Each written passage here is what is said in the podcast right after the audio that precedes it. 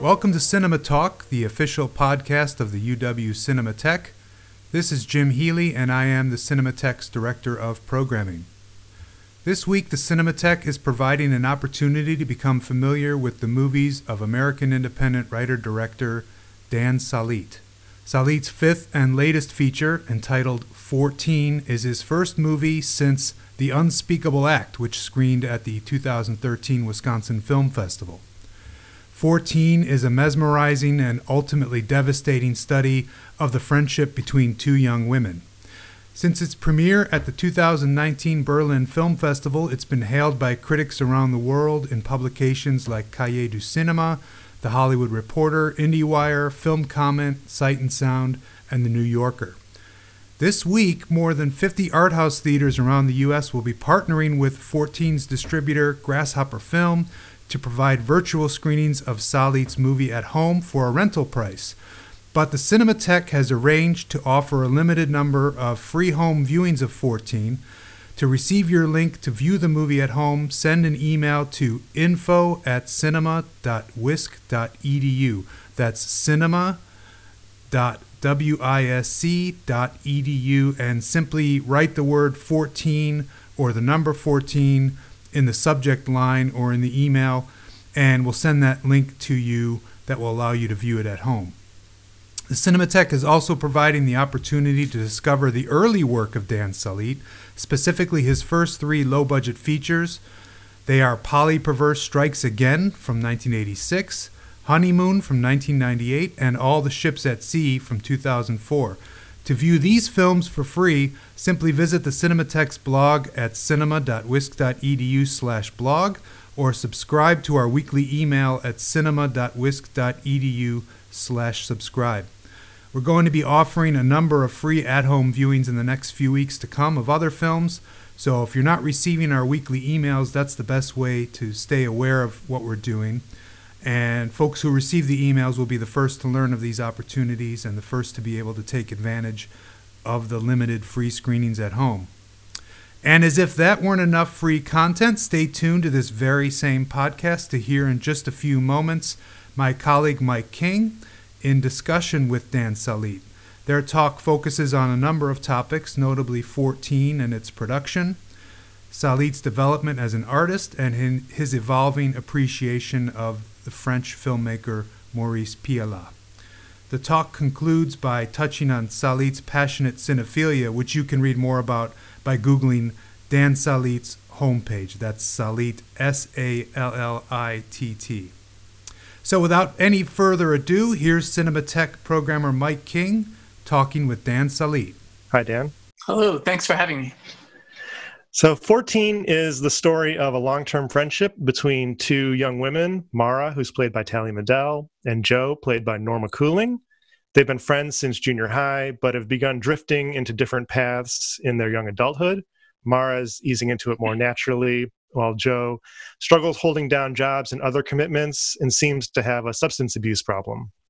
One way, Dan, that it's of a piece with your other work is that it takes a kind of taboo or scandalous subject matter and deals with it in an unusual way, where it's discussed on screen in very precise and matter-of-fact dialogue often. So the film feels very direct, but a lot of the actual transgressions uh, take place off-screen.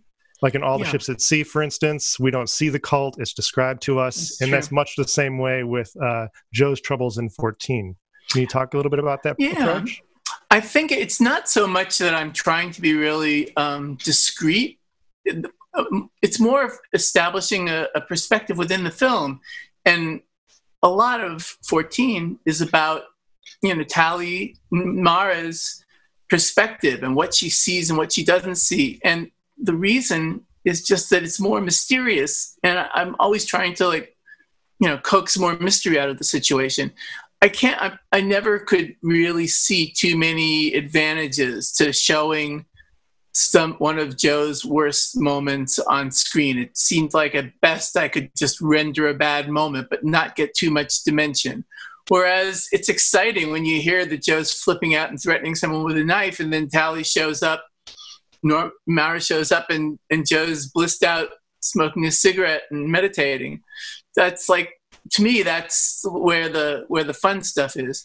All the Ships at Sea was similar. You know, the, the the cult that was in the background was interesting because of the suggestions, the suggestion that these really nice, civilized people might have been indulging in, you know, unspoken, you know, bad things somewhere else.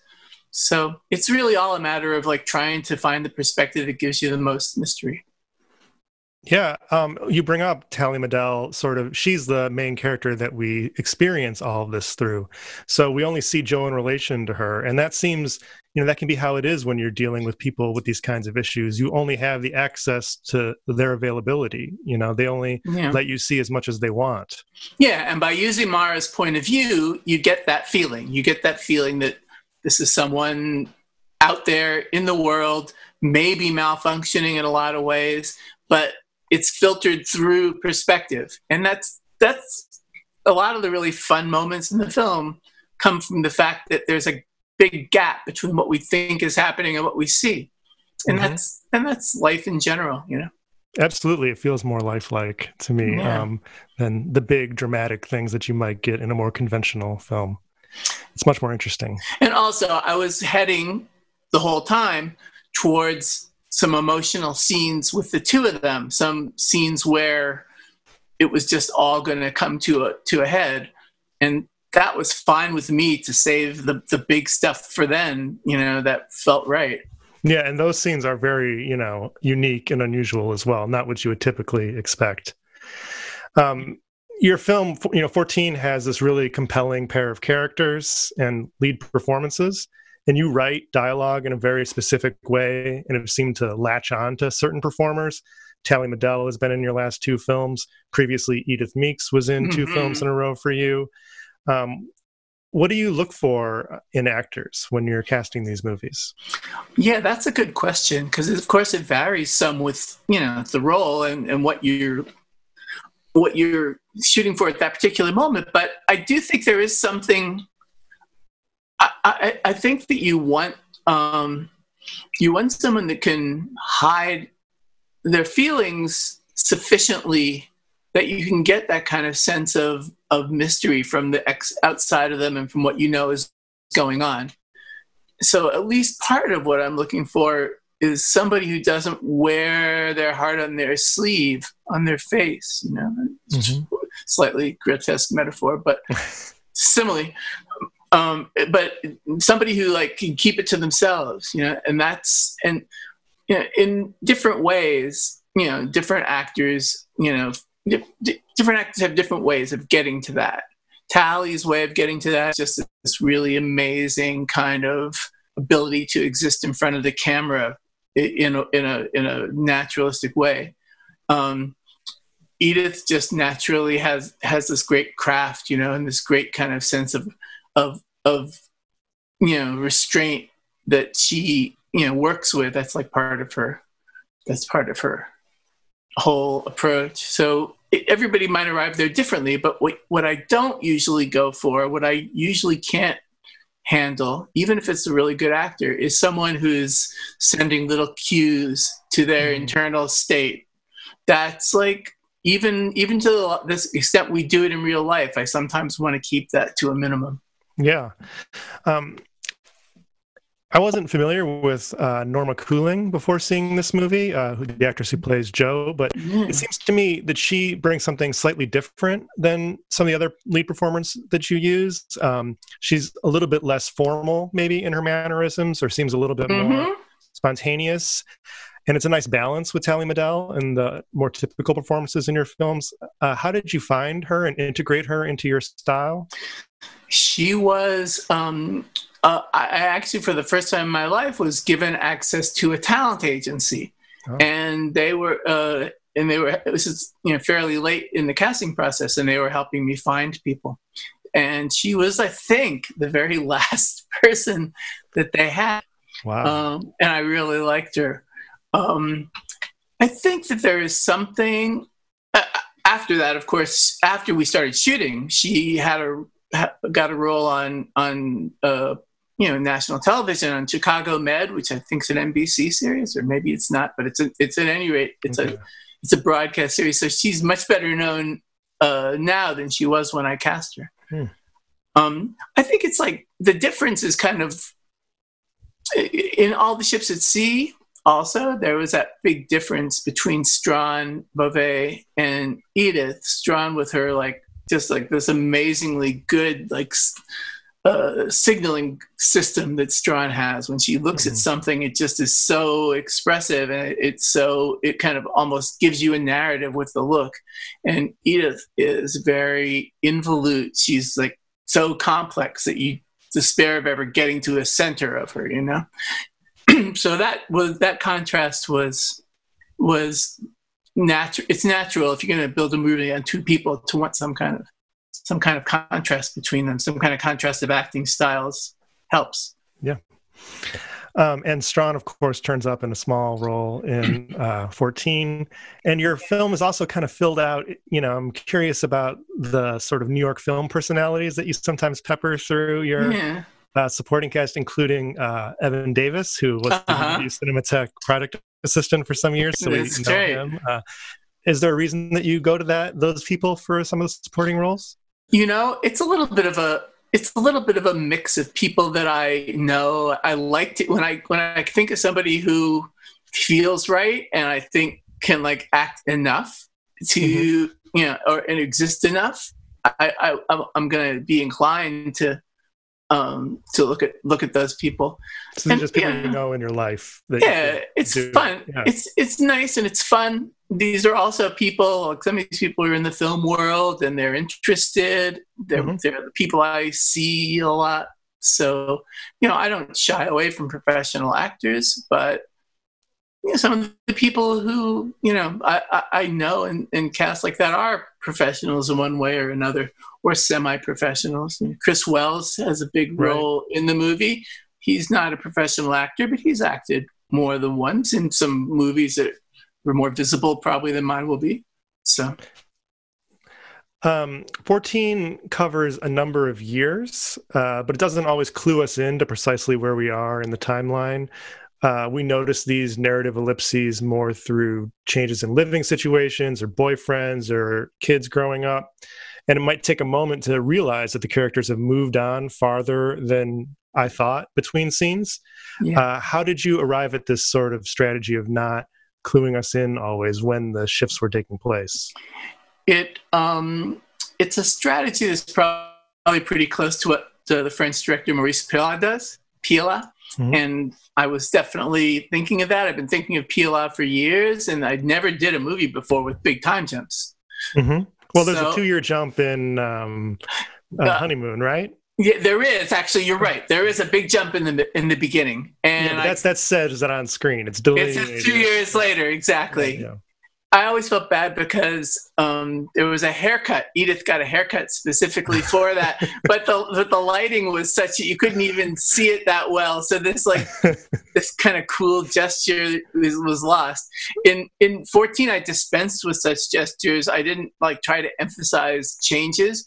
But there are some. It's very subtle, I think. I really like, like it's occasionally a shot where it looks like a, you know, a regular old time jump within the same time period, and you'll, mm-hmm. but, but you might notice that someone's hair is much longer or much shorter. Um, yeah, uh, I found it really, you know, engaging to keep up with the film that way. And you're like, oh, wait a minute, like, does she have two boyfriends? And then you realize, no, this is like much later. Um, and in their relationship, it captures a long-term friendship, you know, where you might not be totally up to date on every aspect of this yeah. person's life. They'll be walking down the street and sort of catching up on each other's lives, but there's a deeper uh, loyalty between them and trust between them. And that seems to capture the relationship. Yeah, I think that it, it, it like a lot of movies that I would do that a lot of people would do, it's a love story. It's like a, you know, there's conflict and there's pain, but you know, Mara desperately loves Joe. Mm-hmm. Her child, her childhood self loves her, Joe desperately. That will never go away, even if what you see is like nine tenths, two thirds conflict. Um, and so, you know, there's a backbeat that that of of connection that is, I think, pretty important to the feeling of dissolution. Absolutely. It's very moving, um, you know, the way it accumulates over the time of the film. And it just feels, you know, lifelike to have these transitions be more seamless, um, as opposed to, you know, these characters are often presented as like making decisions. And, you know, and here mm. in your film, it just seems like it sort of flows. And that seems to me more how I experience life anyways. I like a lot of people, a lot of fans of Pialat, I was kind of hit upside the head by uh, A Nos Amours. Absolutely. And, and there's a lot of this style of uh, narrative, of approaching a narrative, is inspired by the way that he would just very, um, he'd make you piece things together, mm-hmm. uh, make you piece together time jumps. Thought it was really beautiful. Doesn't seem to be a big obstacle to understanding. I've never met anyone who didn't, you know, get what was going on. So yeah. Um, also, you de- you dedicated, is it All the Ships at Sea to Pialat? Yeah. yeah. So he's someone who must have been on your mind for some time. He's been on my mind for a, a long time, but uh, I dedicated that film to him because he had just died. He died during post-production. Um, it wasn't because I thought the movie was particularly Pialat-like. I actually very consciously was thinking of Pialat at, for the first part of Honeymoon. Oh. Um, and it, I don't think it came across. At that point in my life, I think I was going for superficial aspects of Pialat. Mm. And I think my understanding of him increased over the years. And I feel that finally fourteen does actually partake of some of the spirit of the guy. Yeah, I see it for sure. Yeah. Um, another aspect of this structure is that uh, the scenes are shorter and there's more locations than in some of your previous films yeah. that we've been talking about, where there will be like very long sequences, dialogue scenes. Um, there's still not much cutting in your scenes, um, yeah. but you know, there's a lot more, they're quicker, there's a quicker pace to it. Um, is this, you know, telling a story with this longer span of time something you specifically wanted to experiment with, or was it just this story lent itself to it? It's interesting. I, really, the very first thing, the very first element in the causal chain was that I have a day job, and mm. I didn't think that I could get enough time off, enough contiguous time off to do one of my classic indie shoots where you have as few locations and as few actors as possible. Uh, I mean, it is, tr- and I mean, it's true also that you do a certain number of reduced, you know, films with a lot of unity of place and time because you have to do it that way because it makes it easier to shoot that way. You do a certain number of them and you do kind of run out of ideas. You kind of start wanting to do something a little bit different.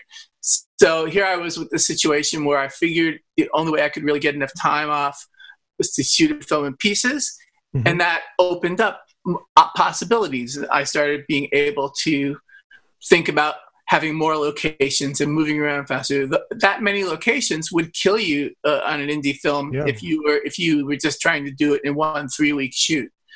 But when you're doing it in four or five pieces, which is what it turned out to be, um, it's much more manageable. You just go out there and do the same amount of location work that you do for any short, any film that you've done, except that you're doing that much each time. It's manageable, at least. That's really interesting that you were able to turn this, you know, what would seem a limitation into something that allowed you to be much more expansive. So yeah. would you say it was closer to making a series of shorts in a practical production sense? You know, like how much did you really break down between, how big were the gaps in the production? The gaps were bigger than uh, I initially anticipated. I planned to do about a week of shooting, about, you know, five or six days of shooting every three months. So that would, I wanted to start in March of of seventeen and end in December seventeen. That was the original plan. Mm-hmm. Take three months off and, and break it up. It it fell apart for various reasons. One reason was um, that Norma got sick in the middle and we had to reshoot something. And another reason was that she got Chicago Med. Oh, yeah. T V series, and then we had to wait for it to figure out the schedule. So we wound up with five shoots, not four, mm-hmm. and over an eighteen-month period, not a nine-month period. Um, but you know, that situation was more or less designed to handle that. When you jump in time, you just have to make sure that the script is design so that you're not trying to stitch things together and fake fake it. And unfortunately, we did have to fake it once. The time that Norma got sick, we had to come back and shoot some stuff that's supposed to look as if it had happened at the same time, even though it didn't. So mm. there, there was one point where we had to deal with the kind of headachy stuff that we were, had hoped to avoid with this plan, but we managed. I think I, no one told me. I didn't catch it. Yeah, good. I won't tell. I won't reveal it then, just in case so people don't look for it. Yeah. Uh, did this um, shooting style have any unexpected benefits? Perhaps. I mean, did you find that it lent itself to something you weren't expecting? Did you shoot in well, sequence also? I guess that is another question. I, I shot in sequence within in the big picture, but. Mm-hmm. I didn't shoot in sequence within the shoots. Like if I, I, if I, for instance, the script has nine sections, nine time sections. The first shoot might have been sections one, two, and three. Okay. And the, then four, five, and so on. But within one, two, and three, I would do whatever made it easier for mm-hmm. myself. If we could save location moves, we would do it. Um, so I think that the biggest advantage was a an emotional or psychological one, because it really, making films is hard. I find it I find it emotionally hard to make movies, and when you're editing what you've done while you're waiting for the next shoot and you're putting it together, it just gives you such a good feeling. I mean, that's the payoff, and you're getting a little bit of the payoff mm-hmm. as you go along. That really uh, improves your mood when you see the film starting to come together and you haven't Uh, stopped, finished shooting it yet. That's Did you share I, that with people, or? Uh... Yeah, yeah, yeah. I would share it when I, I, I'm not a big, you know, I'm not secret about stuff. If an actor wants to see some stuff, all they have to do is like ask. Um, usually, I'm trying to. Th- I'm hope, now, having said that, I'm trying to think if there are any exceptions. I don't. I don't. I can't think of any situation where I, I needed to keep something under wraps. I, I'm not the sort of person. I planned so much that I didn't really build one section on another. I had planned it all ahead of time, so I didn't like look at one section and say, huh, I need to now do this in the second, which would be a very natural way mm-hmm. to go, except that I'm a little too obsessive compulsive about the planning thing. And I plan- planned all the cutting in advance. I planned all the compositions in advance, more or less. So I kind of stick to my plan once I do it, and I, I squandered this opportunity that some people would have really valued to like react to what they'd done and shoot accordingly in the next section. Well, your films feel very precise, precisely crafted overall, so it makes sense that they would be meticulously planned. Yeah, that's a it's a it's a psychological thing, you know. You can see it in, you can see it in Hitchcock. You can see that Hitchcock is like anxious person, scared of shooting, and he likes to pretend that he's finished the shoot before it's begun just by planning it so carefully. Mm. I can't, I haven't got the resources to achieve that to the extent that he could, but I know what he's feeling, and I feel the same thing. I don't know as much about Ozu, but I have a feeling maybe we have somebody else there with a little anxiety oh. about shooting. Do you generally find editing to be the most satisfying part, or the part where you see the film actually coming together? Yeah, for sure. I mean, by default, it's the most satisfying part, because pre-production is really hellish a lot of the time. It's always, pre-production's got a lot of anxiety associated with it. And production actually is better than I would think it would be, because there's all these people coming together and helping you, and there's like interesting things, but there's still always the anxiety of wondering whether or not something's going to lay you low and stop you in your tracks, or, you know, interfere with the progress of your plan.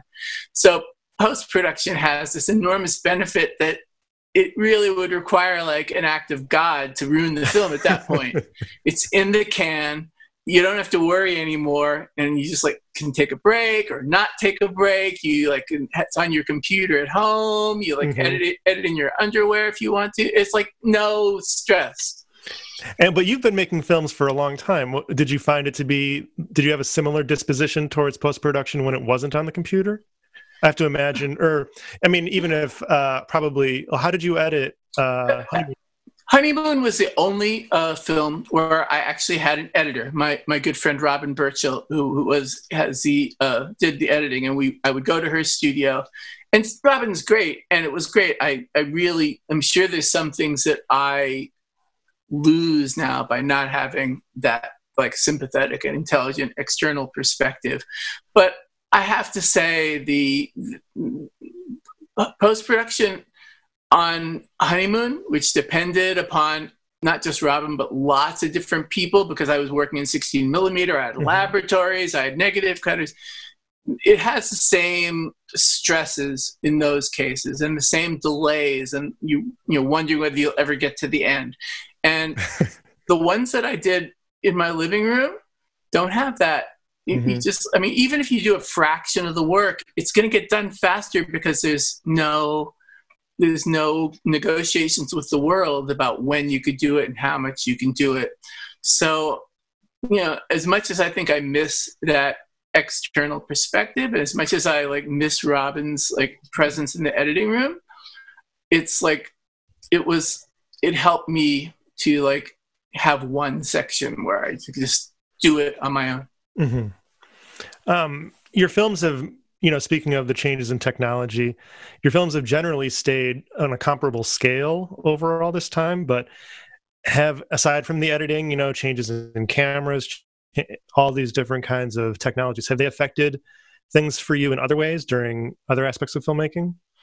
I don't know. Um, I mean, there's the beauty of sixteen millimeter, which I only used once, mm-hmm. and I look at it and I still feel it. I'm not immune to that like celluloid love. Um, and, you know, definitely during that transition to video, I could see now that All the Ships at Sea, just the technology wasn't as good. You know, when it came, by the time you get to... Yeah, was that shot on mini D V? Or? Um, no, it was shot like, uh, it was shot on a Panasonic uh, camera that was, what was the re- resolution? I'm losing it all. I think it was ten twenty by seven sixty-eight. Oh, okay. Which is like, I guess that's, I guess that's S D. I, it's like one quarter of the pixels that I would be mm-hmm. later, later be using. And you could see it. Yeah.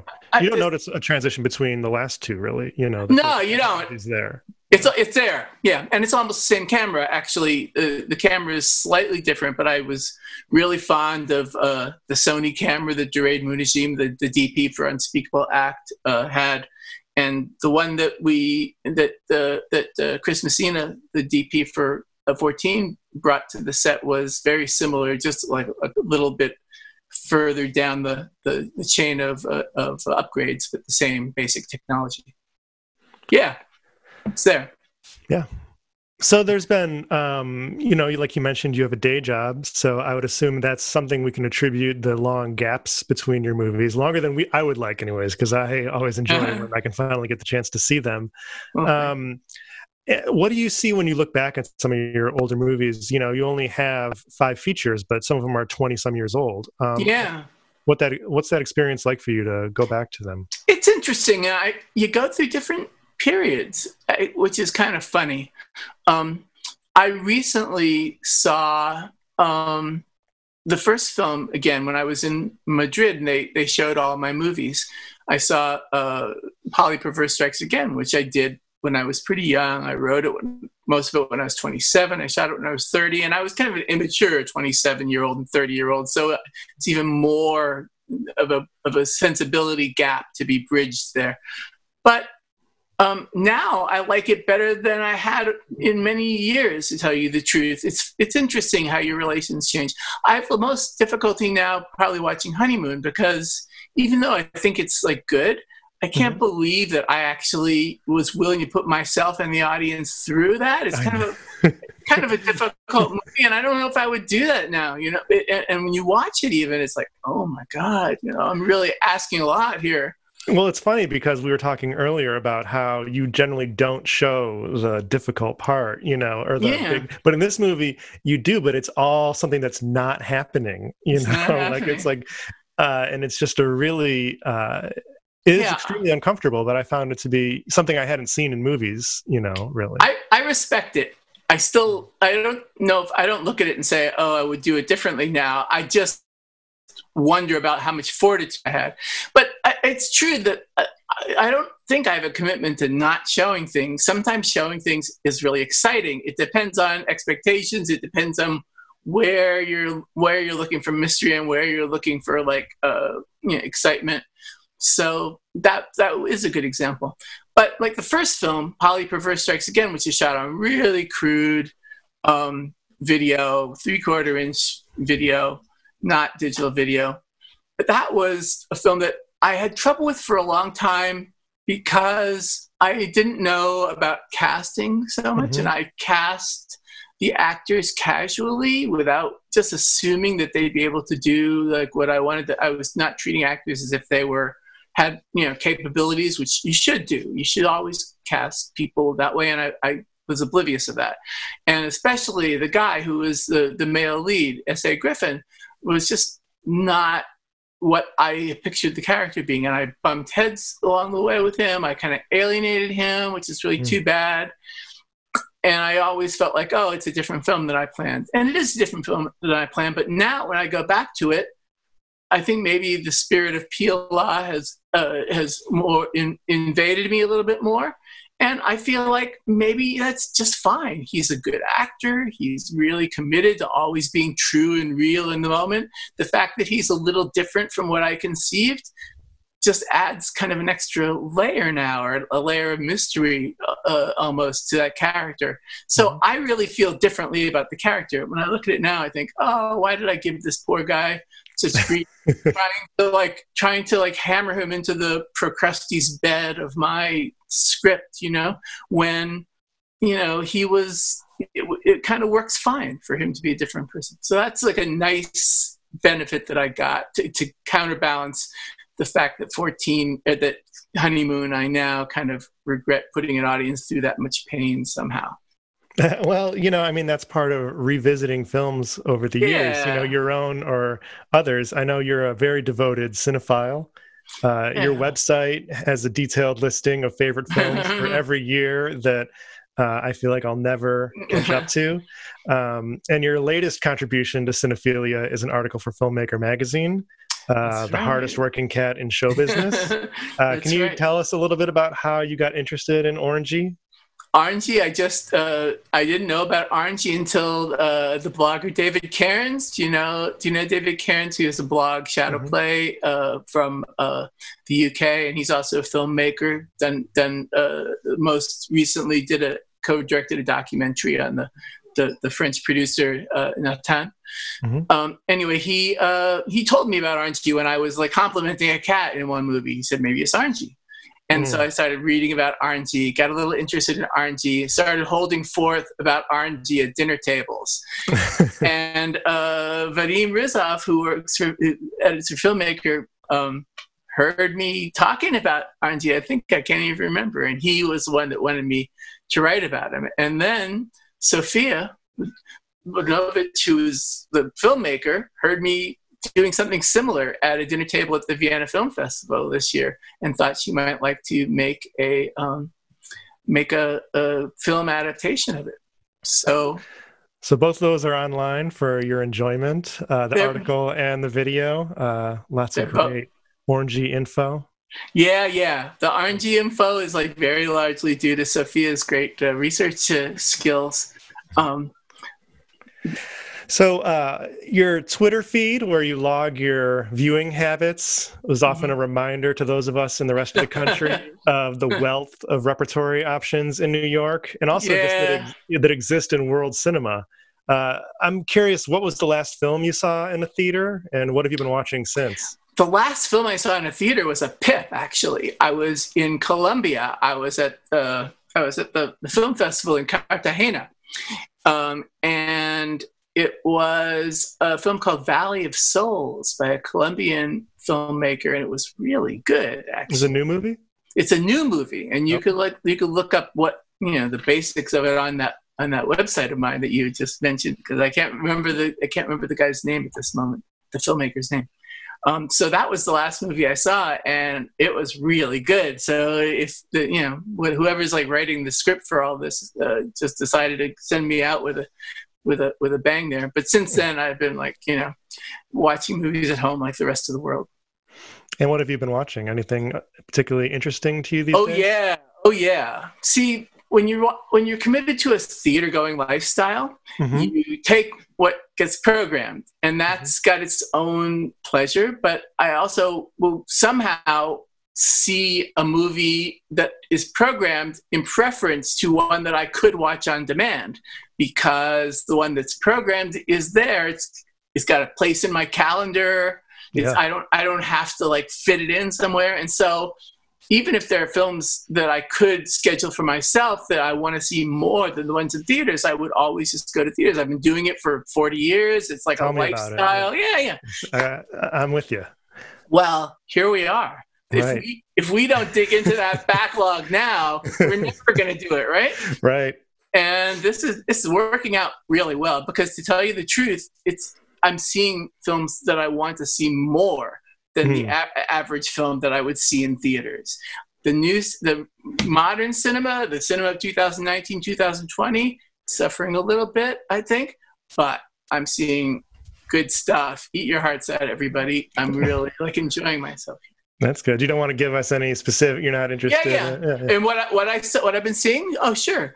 Um, the best film I saw. Like these are films that are, you know, I wouldn't necessarily even have picked them out of my own options. But my roommate and I have developed this kind of system of like each having some input that directs me to a film in, on my lists that, you know, I wouldn't necessarily have chosen. Mm-hmm. And this is working out really well, because instead of programming my own retrospectives, I'm just kind of randomly getting a film from a pool of films that I wanted to see in the first place. Really, the best film I've seen, I think, would possibly be um, um, this film by uh, uh, David Neves, uh, a, a Brazilian director. I don't think he's with us anymore. I had seen one film by him long ago, a film from nineteen seventy-nine called It's uh, It's Nice to Meet You. And I liked it, and I kept him in mind, and I had a film of his lined up called uh, Memories of Helena from nineteen sixty-nine, a little earlier than that nineteen seventy-nine film that I had seen by him. And um, one of those surprises. I would probably wouldn't have picked that one without the help of this randomizing system that my roommate and I have been using. Oh, uh, so it's fully randomized. That pretty, ran- yeah. pre- pretty randomized. I can't get too, I can't get outside the films I personally want to see, but I'm not alone in the selection. Well, that's somewhat so like it, a rep house. Con- you know, you're still relying on what's coming is. up. I, I I like that aspect of yeah. the, the rep houses. Is there something that keeps you going back to rep houses when there is, like you say, this wealth of choices? Are you a celluloid purist, or is there... I'm not. I'm not at all a celluloid purist. I'm kind of the opposite. I started out watching the greatest movies in the world on like T V with commercials when I was a kid, but I don't know. It's a hard, it's a difficult question. For one thing, it's like habit, and it's hard to break a lifelong habit. It's something I like. It gives you like social advantages as well as the, the film going advantages. It, it, it provides that that feeling of randomness. It gives you access to the modern cinema, mm-hmm. which uh, without I'm not really getting as much of that right now. It's possible that some films that were right on the cusp of this plague that we're having might get lost. You know, yeah. I, I hope I get to see Baccarat, and I hope I get to see um, the film by the Icelandic director, the White or whatever. I can't White remember. White Day, yes. Yeah, yeah. I, I yeah. like. I kind of his first film. The oh, first yeah. film I saw interested me, and mm-hmm. I really would like to see this one. I hope they don't get lost, but I am not like working the new films. I feel like this is my chance to like make a dent in this backlog of film history that's been piling up on me for years. Yeah. And I'm ha- I'm having like all the films I've the good films I've seen have been from all over the place. So I feel good about that right now. This is like the I don't mean to be. Uh, callous and citing like the advantages to this horrible, you know, human disaster that we're having. But, but I'm definitely seeing good movies. Yeah, you got to take what you can get. Yeah, yeah. You know, like where you can get your pleasure. Um, For sure. Uh, of course, you know, speaking of modern cinema, the film everyone should be watching right now is fourteen. Uh, how does it feel to be opening a film online like this? You know, on the one hand, it's a shame it won't be on the big screen, which is where we would love to be showing it. But on the other hand, this has to be the widest opening weekend you've ever had for a movie. By a fair distance, yeah. Uh, it's like kind of actually amazing. And I don't know to what extent that's just a matter of it being streaming, or whether or not there's some slight evolution in my, you know, identifiability on the festival circuit or mm-hmm. what. I couldn't tell you. But I do think I mean, I think there are more than fifty theaters lined up already for to stream this film uh, starting on Friday. fifty theaters, you know, that's like Hollywood level as far as I'm concerned. I, it doesn't, Great. It's not, I can't even register it. I don't, I mean, the only thing that really occurs to me that could be a possible disadvantage of this is that I kind of would sort of like the two actresses to be eligible for award stuff because they're so very mm-hmm. good and because I, and I don't need an award, but I think it could help them and they deserve it. And I hope that there's enough flexibility in the whole system that mm-hmm. that they don't miss out on that uh, that chance because of this, uh, you know, streaming situation we find ourselves in. Other than that, I'm okay. Well, I certainly think that they and the film deserve it. Uh, thank you so much for joining us on the podcast, and everyone should stream fourteen. You can find it on our website, cinema dot wisc dot e d u. Thanks very much for having me.